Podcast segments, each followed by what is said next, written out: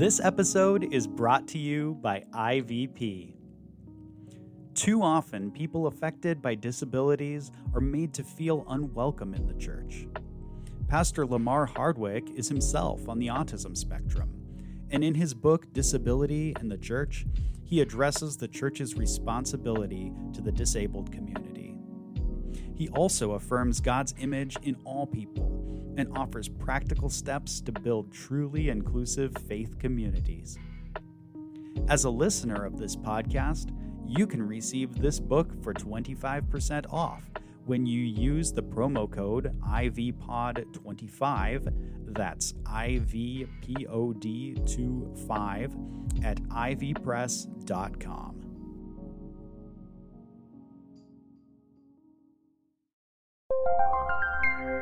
This is IVP.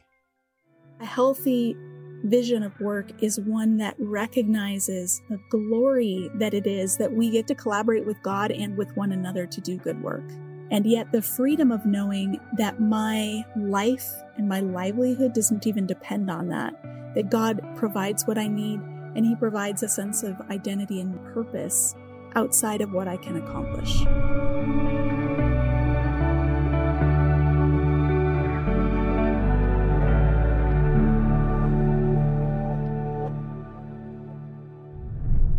Hey, everybody. Welcome to the Digital Examen podcast. I'm Jay and uh, really glad you're joining us for today's conversation. Um, chances are, if you're anything like me, you listen to podcasts like this one in between the busyness of your day. Maybe you're listening right now, driving to or from work. Maybe you're listening, um, while the little kiddo is down for their afternoon nap. Maybe you've got the AirPods on while you're doing the dishes or going for a run, um, or a, a bike ride, whatever it might be. Uh, typically, I'm listening to podcasts while I am multitasking and getting something else done. And this is fine. It's a great thing. Um, we all want to be efficient and effective, manage our time well, and maximize time, especially if we're sitting in traffic, driving from one place to another, or doing the dishes, or whatever it might be. Uh, but I do wonder sometimes if in the mad rush for efficiency, we are losing sense of vocation what it means to not just do and accomplish, um, but to find real meaning and joy and significance and a sense of purpose and groundedness in the work that we do. And by work, I'm not just talking about the nine to five. I'm not just talking about what we do to pay the bills. I mean, the invitation to see all of life as a partnership between God, the creator of a good world, and us God's agents in the world to bring that goodness to bear amid strife which is a term used by our guest today, Dr. Carmen Imes. Um, Carmen is the associate professor of Old Testament at Biola University, and she's written a couple of books in recent years that have been paradigm shifting for me. Uh, the most recent one called um, Being God's Image, Why Creation Still Matters, and her first book, Bearing God's Image, Why Sinai Still Matters. Um, Dr. Carmen Imes is a brilliant theologian who has this wonderful, wonderful gift uh, to be able to bring high academia and rich, robust biblical theology down to the ground level in such a way that um, not only does it inform us, but it truly inspires us. It, at least it has for me. And it's changed so much of the way that I see um, God and what he's up to in the world and what he is calling me to as um, uh, his son. And so today, uh, Carmen and I talk about what it means to be human, what Sabbath rest actually is, and why it matters so much today. Uh, and I think you're going to be thoroughly encouraged and challenged by our conversation. So here is my talk with Dr. Carmen Imes. Dr. Carmen Imes, thank you so much for joining us on the Digital Examen podcast. Thank you for having me, Jay. It's great to meet you. Yeah. Um, I was telling you before we hit record, uh, the last several years, I've, um, so thoroughly enjoyed your work. Mm-hmm. Your books have been really paradigm shifting for me. Mm-hmm. They've been, um, really helpful as an extension of of that. You know, they've been really helpful to our people and our church, and uh, you have this real gift of bringing high level academic thinking down to the ground where mm-hmm. people like me and my friends can understand it and conceptualize it, but also allow it to do its work, which is to shift um, the way we think about what it means. In many ways, as I read your work, it shifts what it what what I think I mean when I say that I'm a human being. Hmm. Wow. You know, which is like the existential question. Yeah. So I want to start there, and I know it's a big question, but um, what does it mean to be human? And, and mm. specifically, when the Bible tells us that humans are made in God's image, uh, what does that mean, and and why does that matter? Yeah, this is the sixty thousand dollar question, of course. And I would say that part of the problem with the history of interpretation is that people have just used their imagination to think of what are all the ways that humans are different than animals? And we'll just tally up all those things. And then that's what it means to be the image of God. And instead of looking really carefully and closely at the biblical text and say, what does it actually say? What words does it use? And what do these words mean in, in their ancient context? And when I stopped to do that, I was surprised to see that many of the um, many of the assumptions that people have had about what it means to be the image of God are actually nowhere in the text. Um, it it's often been talked about as a uh, in in rational terms that we are human because we're rational beings, or we're self conscious, or we're relational, or we are um, moral. We have a sense of conscience. And the text does not say any of these things, although these things are all true of us. So I think when we go back to Genesis and just slow down and look at the language used, we find out that to be human is to have a human body, which seems like a really simple thing to say, but to be embodied in a human body qualifies us as God's image. The word image in Hebrew is tselem, and a tselem is very concrete. It's a three dimensional object, a statue, an idol. And God doesn't want to be, God, God doesn't want us to make idols of him to worship because he's already placed humans in our bodies as the three dimensional representatives of his presence on earth. So to be human is to be a three dimensional representative of God on, on earth. And the vocation, the implication that flows from that is that we are to rule over creation on God's behalf. It's simultaneously, to be the image of God is simultaneously exalting and sort of lowering our status. We're exalted above the animals. We have been given this special dignity and value that cannot be taken away from us. And yet we are not God. We are the image of God. We're not God. And so there's a sort of cap on our human value or our, or, or our authority. Everything we have is derived and given by God. And so it kind of keeps us in our place and it's an exalted place, but it's not ruler of the universe. And, and because we're not the ruler of the universe, but we work for the ruler of the universe, uh, that tells us something about how we're to orient our work and orient our, our lives. Yeah that that again this is the work you do paradigm shifts because um, you're exactly right i've heard that and i've thought that and sadly i've taught that in mm-hmm. past years um, I probably you have know this idea that yeah that as image bearers what that means is all of those things right that we are rational creatures that we um it and in a strange way it is it does injustice to um a sort of valuing of the reality that we are bodies. Mm-hmm. That to be human is to have a particular body, mm-hmm. to be embodied, mm-hmm. and then to live and move and be in the world within those bodies. We see everything that's happening in culture at large because of a devaluing of the body, yes. even though there's this sort of upward trajectory swing in terms of pursuing pleasure. Mm-hmm. Um, it's actually this incredible devaluing of the human body. And you connected that to work and to vocation. And that's sort of where I want to take the conversation. You've got this beautiful line in being God's image. You say that God has given us good work to do and that work brings satisfaction. But ultimately our value is not tied to what we can produce. Our work does not define us and it should not consume us. I like that juxtaposition is so helpful. It doesn't define us and it shouldn't consume us. And so Sabbath rhythms remind us to rest in God's provision and guard against obsession with work. It's interesting. The beginning part of that, you know, that God's given us good work to do. It should bring satisfaction. Um, when people talk about work today, I think, um, you know, we may not use these words, but I think people connect it uh, to labor and toil, not necessarily something good or satisfying. And at the same time, there's this strange paradox in that we see it as labor and toil, and yet so much of our identity is also intrinsically tied. Um, but give us a sense for God's original vision for work and for vocation and how obsession in particular with work can undermine this this vision. Sure. Yeah i felt like as i was writing about work i was trying to straddle um, this very steep trail with with large drops large cliffs on both sides and trying not to fall off in either side because our work does matter but it doesn't make us matter.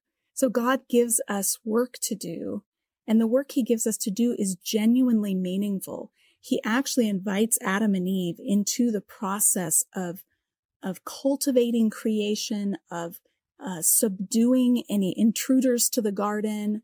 So there, there's a meaningful uh, caregiving role, cultivating role. Adam names the animals. So their work is creative. It's uh, providing for the flourishing of the created world and it's it's meaningful. God is actually passing the baton. He plants the garden and then he passes the baton to humans to maintain the garden. And so there's there's a genuine sense of continuity between god's work and our work.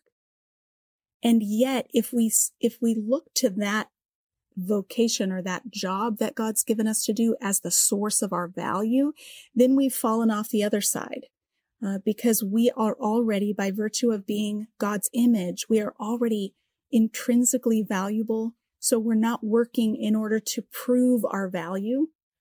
There's nothing that we have to produce or accomplish to somehow establish ourselves as worthy of honor or dignity. That, that is just given to us by God. So the work is meaningful, but it's not our source of ultimate identity. And that's a hard balance. As I was writing, I was thinking, okay, some of my readers are going to lean on one side. They're going to be finding so much of their value in their work and maybe pouring themselves into it with a kind of ambition and a kind of drive that's unhealthy. But I don't want to say, you know, step back from that. Nobody do anything like your value doesn't depend on your work because God does invite us into work. And so so to those on the other side of the spectrum, I wanted to say, get busy. The, God's given you a job to do in your corner of the world and, and it's a meaningful task. I think as I, as I look through the history of the world, I, I see lots of examples where people are slaving away to benefit someone else. And I think that's maybe where we get this idea of work or toil as onerous this is not life giving because it doesn't matter how much energy I put in. I never have a sense of satisfaction or accomplishment because I never get to enjoy the fruits of my labor. It's all for someone else. So, so this is not that kind of work. This is the kind of work where God, God gives them a garden and asks them to cultivate it and says, eat from any of these trees except that one. Like they get to enjoy the fruits of their labor. And so I think hmm. a healthy vision of work is one that recognizes the the glory that it is that we get to to do we get to collaborate with God and with one another to do good work. And yet the freedom of knowing that my life and my livelihood doesn't even depend on that, that God provides what I need and he provides a sense of identity and, and purpose outside of what I can accomplish wherever you're listening from, whatever you're doing right now, as long as it's safe, I want to invite you to take a few deep breaths and consider a couple of things that Carmen just shared with us. First, I love what she said that our work does matter, but it does not make us matter. Take a moment and think about that. In what ways have you devalued your work? Have you found yourself mired in um, the frustration of seeing uh, your waking moments as just labor and toil? And ask God, again, breathe deeply His presence now, and ask Him to help you see with new eyes that the work you do does, in fact, matter, that it matters so much. At the same time, ask yourself the question how have you tied up, bound up your sense of identity to the work you do or the things you produce or the life you think you are cultivating? And ask God, as He is present with you now in this moment, to disentangle you from that lie that your identity is intrinsically tied to the work that you produce. So take a few moments, breathe deeply, think about work and the fact that it does matter, but that it also does not make you matter.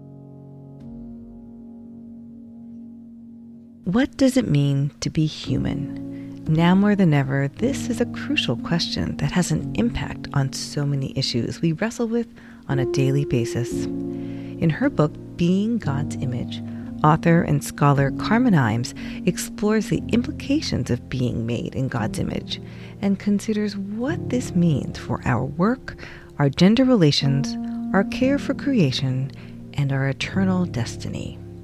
Stay tuned until the end of the episode to find out how you can get a 25% discount on Being God's Image at ivpress.com.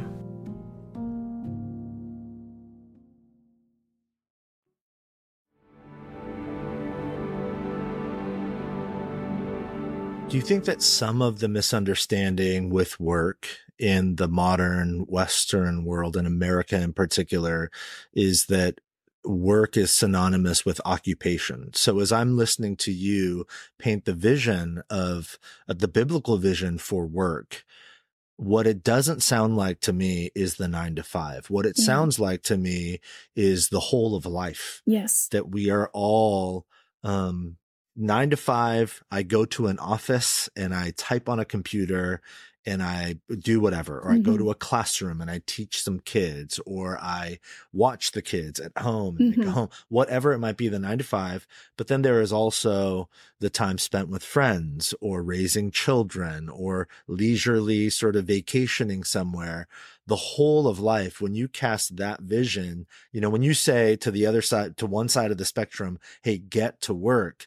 What I don't hear you saying is, hey, get to your nine to 5 mm-hmm. What I hear mm-hmm. you saying is in all of life, see life as a vo- vocational calling yeah. to partner with God, to garden and yes. to bring to bear the good potential of the earth. T- talk a little bit about that distinction sure. and what, more specifically, what you mean uh, in terms of yeah. work, at, you know, as a whole. Yeah, I think I think the a biblical work ethic involves um, bringing order to every corner of the world that we inhabit so whether we're being paid to do it or not, to keep our place tidy, to, uh, to, to be good stewards of what God has provided to us by not letting it, not letting things rot or mold or go into disrepair, but we're, we're to the degree that we're able, we're trying to, to maintain order and create a kind of environment in which others and ourselves can flourish. And that goes beyond just the stuff that I own, but it's also a shared, there's a shared ownership of the world God made and a shared stewardship. So that means if I see trash on the ground and I didn't put it there, it's the world God gave me to to care for and so I pick up the trash even if I didn't throw it there because because that's part of my human vocation. And so I I think yeah, I think there there are all sorts of good work that God gives us to do that are not at all attached to a paycheck, whether that involves caregiving for others or volunteering in your community, in your church community, in your, in your city where you live, um, whether it involves just reaching out and being a friend to someone. Um, there's all sorts of ways of contributing to flourishing in the world, many of which are not, uh, not paid work. Um, I'll give you an example a number of years ago, my mom heard about a ministry that works in Africa. And uh, this ministry is called Sew Powerful, S E W. And um, they noticed that there were lots of young girls who in Africa who, when they hit puberty, stopped going to school because there was no there was no way for them. They had no hygiene prod- products to to manage their periods at school, and so so they would just drop out of school or they would just be out of school for one week out of every month. And you can imagine how much learning they would miss. And pretty soon they'd fall so behind that it felt impossible to catch up. And so they would just drop out altogether. And this, of course, contributes to early pregnancy rates. Um, the lack of education means lack of jobs down the road and lack of ability to provide for their families. And so there's a, there's kind of a vicious cycle and so this ministry is trying to provide reusable hygiene products for girls in Africa. And my mom and many of her friends are, have devoted all kinds of time to making purses for these girls to carry their products to school so that they have what they need. And, and she has, um, she's nearing by, by the end of this calendar year, she will have made personally 3,000 purses to keep 3,000 girls in school in West Africa. And I'm just so proud of her. Nobody's paying her to do this. It's all volunteer. It's out of the goodness of her heart. And every, every time she thinks about, okay, maybe I should do something else now, she thinks, oh, but one more girl could stay in school if mm. I make one more purse. And so she's been just driven by this vision of educating young girls in Africa. And I, I'm just so proud of her, so inspired by her work it's a profound story. Um, you say in your book that the human project continues and it expands amid strife. Hmm. You talk about, you know, east of Eden when Adam and Eve are banished from the garden. You say that life east of Eden is is ruthless. Yeah. And I think most of us living today would agree. Mm-hmm. You know, we just in our own lives and in our communities, yep. but also we we scroll our news feeds and we see it left and right. And then we hear stories like the story you just mm-hmm. shared about your mother. You know, every time she thinks about doing something else, but one more girl, one more girl. Yeah. Um, it's clearly not because she's getting paid. Nope. She's not being paid.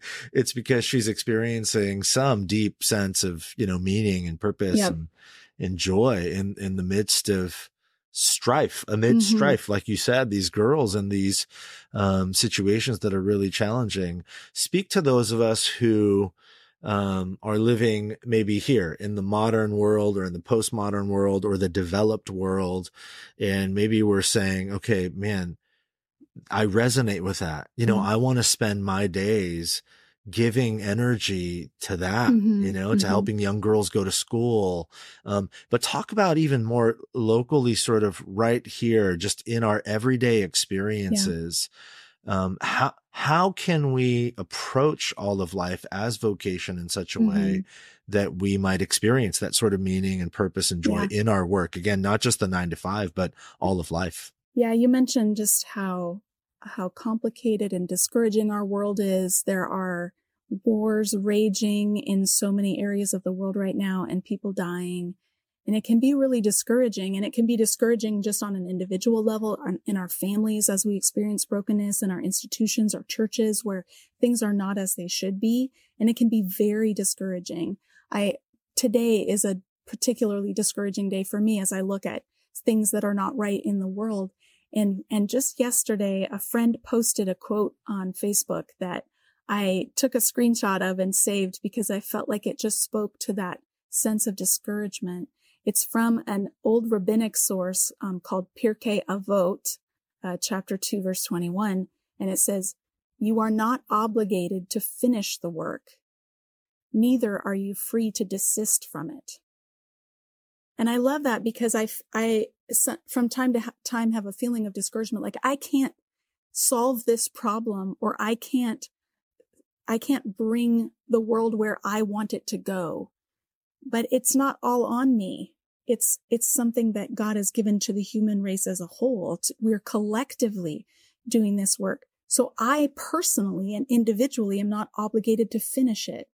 Um, I may be working against structural or systemic injustice for a long time without seeing any fruit. I'm, but I'm not obligated to finish that work. But I'm also not allowed, I'm not, I'm not free to desist from it. I can't just set it aside and say, because I don't get to cross the finish line, I'm not going to contribute in this way. And, and that I think was the encouragement I needed this week. Um, you know, we, we, in, I, in particular, I teach my classes, I write my books, I do podcast interviews, um, I, I speak at conferences, I do these things, and no one thing is going to solve the world's problems, but every little thing that we do can contribute. It can, it can contribute to someone's paradigm shift. It can equip someone to uh, more more energetically engage the work that's got that God has given them to do. And so I'm not responsible to do all the things. All I can do is be faithful with the time and energy God has given me and leave the results up to him and leave the results up to um, collectively what we can accomplish. Yeah, it's a really good word. I want to I want to talk about Sabbath and I want to talk about mm. rest. Um, and as we as we do, as I'm listening to you talk about the vision of vocation and work, it strikes me, and I want to get your take on this, if, if you would agree or how you would change this idea. If, if we don't have a robust, theologically rich, biblically sound vision for work, for vocation, and instead we think of work really primarily as occupation, the paycheck, the nine to five, labor and toil, if that's how we think of work, it makes sense to me that then on the weekends, you know, living for the weekend, the weekends really become about the pursuit of pleasure or numbing out. Yeah. Which, which is actually not at all the biblical vision for Sabbath, nope. but to get to Sabbath rest, we have to then understand what work is, what mm-hmm, we're resting mm-hmm. from. And you've got this great line in the book. You say, we typically associate rest with being tired, but God is not taking a nap because everything, creating everything wore him out. God's rest on the seventh day is similar to a king's rest on his throne, which really is not about, holy smokes, I'm so exhausted. Let me just slouch on the throne. It's really about sitting and ruling and reigning in the beauty and the power of the kingdom that he has put together, formed and created and, and cultivated. Um, is would you agree with that? That that a misunderstanding of work as labor, toil, the nine to five hmm. is what leads us hmm. primarily to thinking about Sabbath rest, air quotes, as just sort of, napping. you know, meaningless leisure. Yeah. yeah napping. Yeah. yeah. Talk about that. Yeah. I think you're right. Um, I think that our deformed vision of work as an, as a means to getting us to the weekend and a means to fueling our entertainment calendar or vacation calendar. Um, it's such an empty view of work.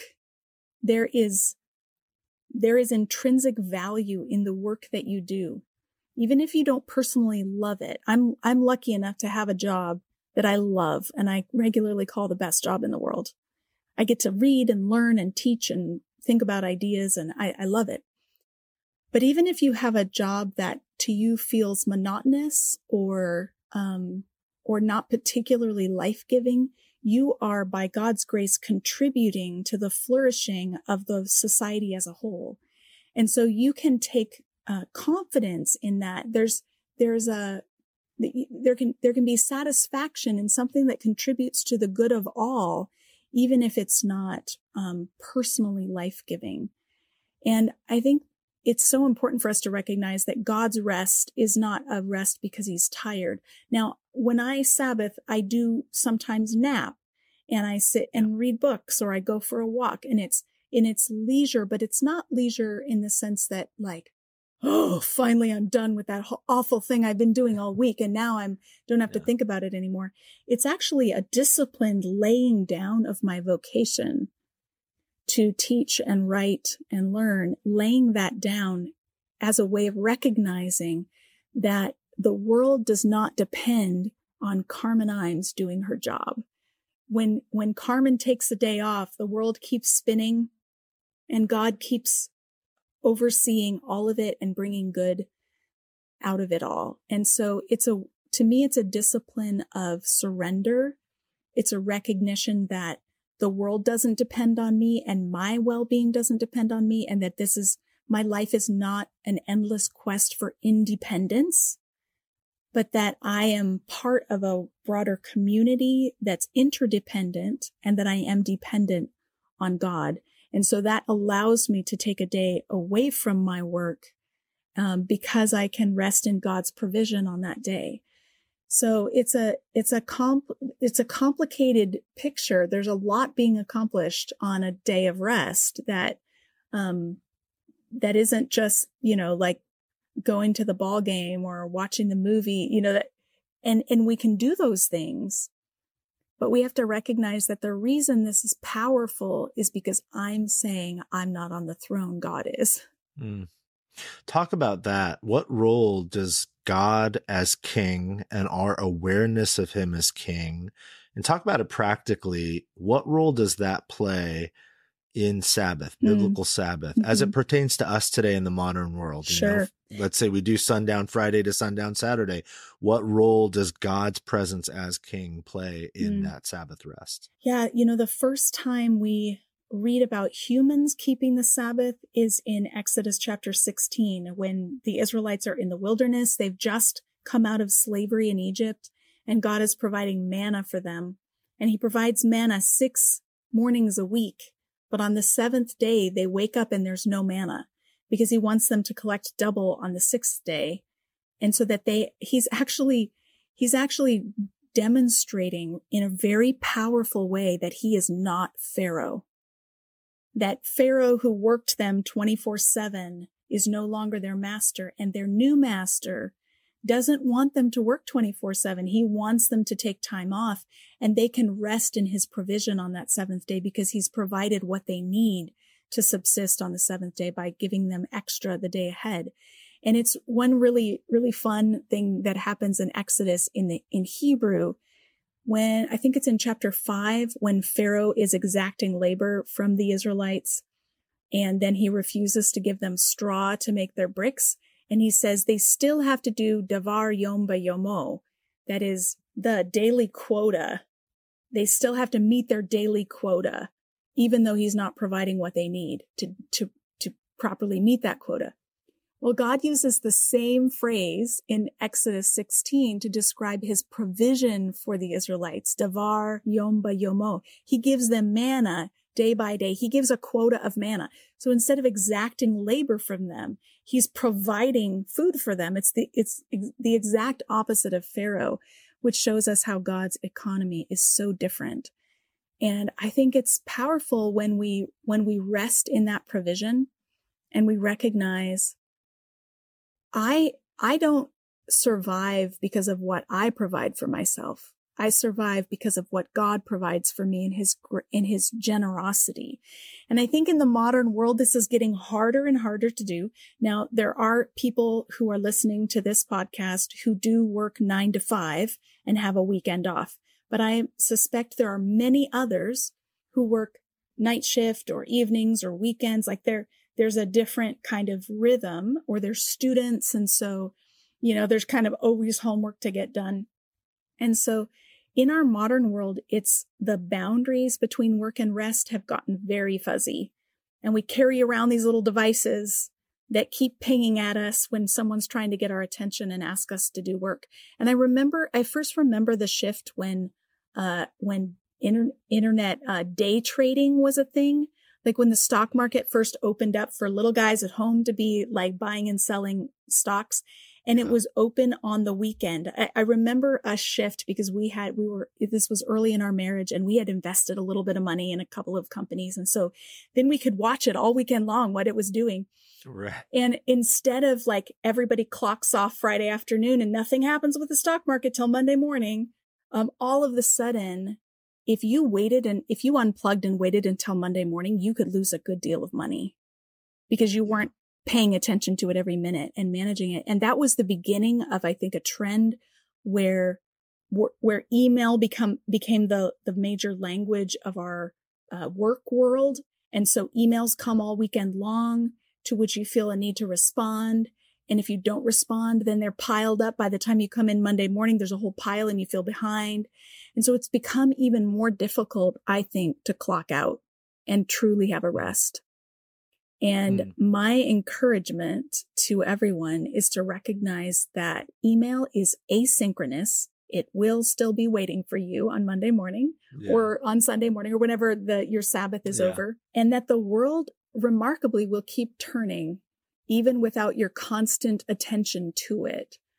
And that's, I think, an important lesson. I was, I was sick a couple months ago. I was sick on a Friday. I started getting sick on Thursday. I was like, I cannot be sick today. I have students to teach. I have work to do. So I just pushed through the whole day. Friday morning, I woke up and there was no pushing to be done. I was just sick and I had to cancel everything for that day. And it's amazing, Jay. The whole world just kept going on as if nothing was wrong. And, yeah. you know, it's, it felt like what's going to fall apart if I don't show up? And nothing did. Nothing fell apart things got rescheduled or they didn't happen and it's all okay. And Sabbath is a, a regular weekly reminder of that, that it all doesn't depend on me. God is on his throne and he's the one who's actually keeping this world turning. Do you think, yeah, it's a profound thought. Do you think we've lost in dramatic fashion God's architecture for human flourishing. And what I mean by that, you mentioned the little devices in our back pockets that keep buzzing and pinging and keeping us awake at night, which, and this is a topic that comes up a lot on this podcast and a topic I've thought a lot about for many years now.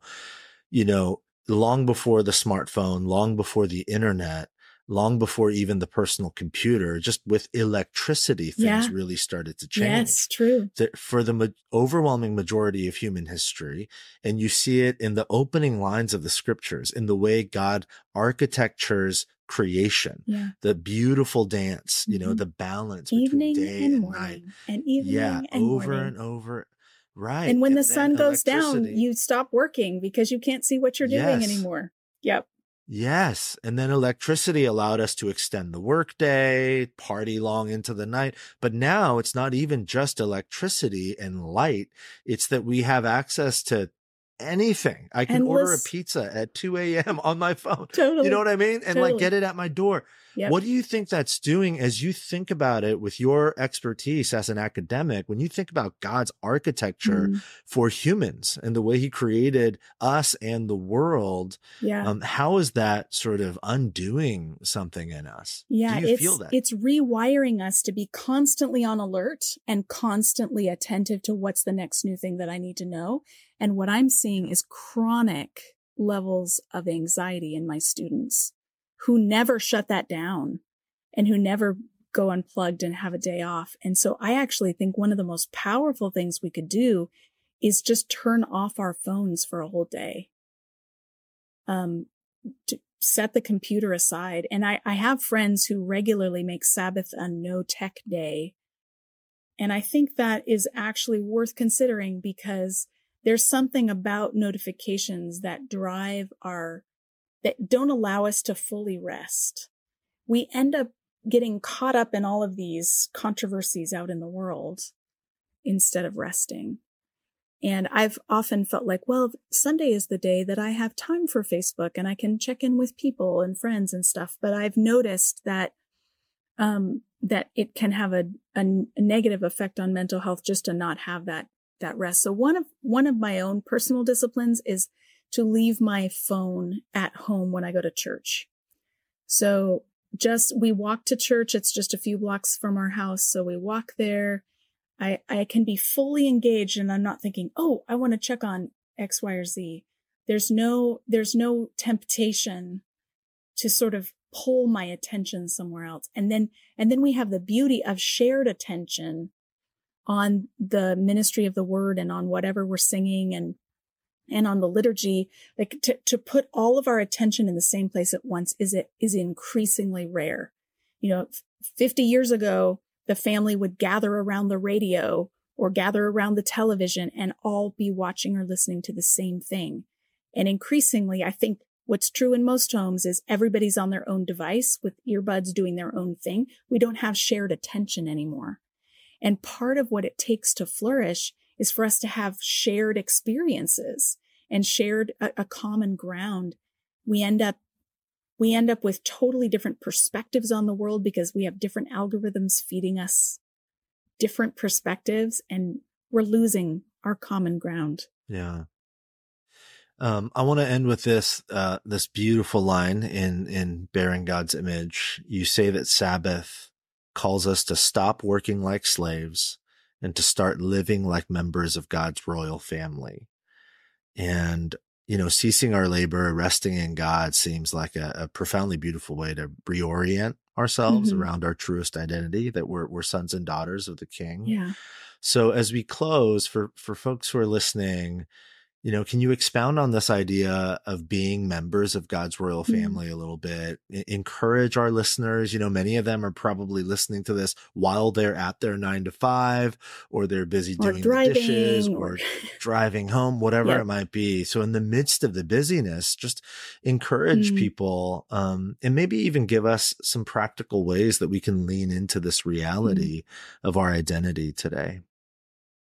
It's so profound for us to recognize that our core identity is given to us by God and that it cannot be erased or lost or destroyed. And I think to recognize that we are members of God's royal family, that that's our birthright and that hasn't changed. Even if we've walked away from God, even if we've screwed things up royally, no pun intended, um, that that all it takes is turning back and reorienting ourselves to God to to be rightly related to him so that we can begin experiencing the benefits of being part of his royal family. We have we can't lose our DNA um, if we're sons and daughters of the king then then that's true about us even if we've had a season of rebellion or a season of of walking away or a season being plagued and riddled by deep doubts. Um, if we were to do a DNA test on you, we would find that you're a member of God's royal family. And so the, the world presents us with all kinds of incentives to, to figure out who we are and to remake ourselves and to sort of create a persona or build a brand and discover our orientation in various spheres. And I think the Bible is so clear that our identity is a given that we, there is no way for us to truly know ourselves and find out who we are and why we're here outside of knowing God and knowing what he says is true about us. And so I think of, um, I think of Moses. I, Exodus is usually my go-to because I'm writing a commentary on Exodus. And in chapter three, when God meets Moses at the burning bush, Moses is coming out of a season of great uh, consternation. Okay, so he he's born a Hebrew, adopted by the daughter of Pharaoh, grows up in the palace, presumably. He kind of has this awakening of his conscience about the treatment of the Hebrews in his adulthood, tries to do something about it, fails miserably, and has to hightail it out of town because now the Hebrews don't want him and the Egyptians don't want him. And so he runs across the desert to Midian, marries a Midianite, and tries to kind of disappear in the desert with the sheep. And God meets him at Sinai and says to him, I am the God of your father.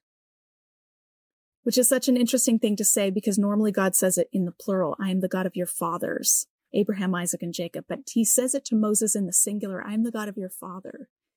And if I'm Moses, I'm wondering, uh, could we clarify that a minute here? Which one? Like, where do I actually belong? Are we talking about my Hebrew father, my Egyptian father, my Midianite father-in-law? Like where, which, which God are you? And then he clarifies the God of Abraham, Isaac, and Jacob, which is telling Moses that even though he's been estranged from, from his fellow Hebrews for his whole life since weaning, that he still belongs in that family. And, and God commissions him at that moment to go back to Egypt and rescue the people. And Moses' question is, who am I that I should go to Pharaoh? And God's response is not to list Moses' qualifications and say why he's ideal for the job. God's response to the question, who am I, is I will be with you. And that's really all that matters for Moses. And it's all that matters for us. The question of our identity is best answered in conjunction with a recognition of the God who made us and who's promised to be with us. The most important thing about us is that we belong to God. Yeah. Makes me think of the the first movement, the first question and response of the Heidelberg Catechism, right? Mm-hmm. What is mm-hmm. our only hope in life and death? And I, I say with body my kids, and soul to my Lord Jesus Christ. Right. Yeah, I'm not my yeah. own. Yeah. Um, we belong to God. Yeah, thank yeah. you for that word. Yeah. Um, yeah, Carmen, it was such a joy and a pleasure to talk to you. I, I cannot recommend your work enough. It's brilliant and it's so practically helpful and accessible. Um, people don't need to be intimidated by it, but you have a way of navigating us up mm-hmm. very, very steep theological mountains in a way that feels safe. And it's the thing I love so much about your work. So for people who are new to you, people who have not yet checked out some of your work, your books, um, you have a course with the Bible Project, like so much stuff. So, um, where is there a place that people can go just to find uh, more of your work? Sure. So I do have a blog. It's carmenjoyimes.blogspot.com. My last name is spelled I-M-E-S.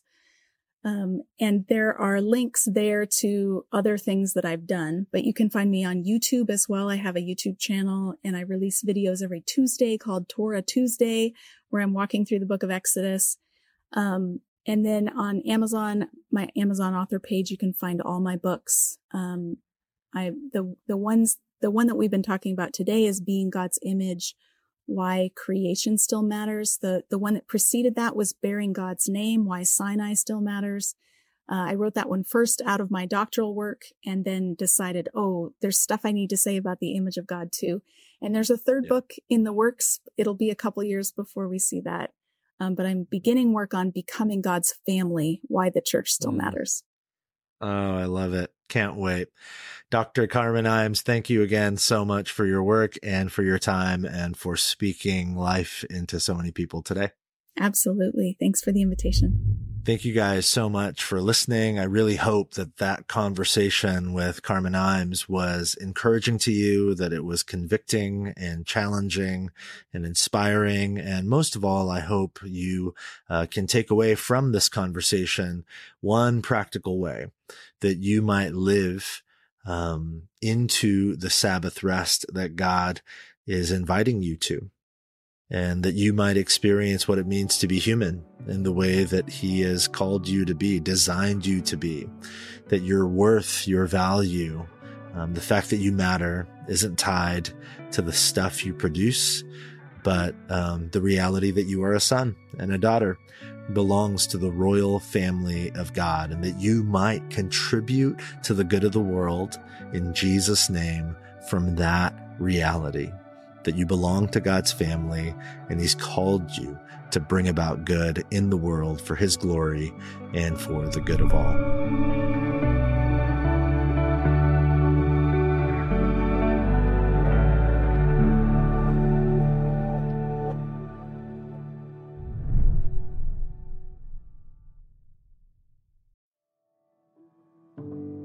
The Digital Examen is a production of InterVarsity Press.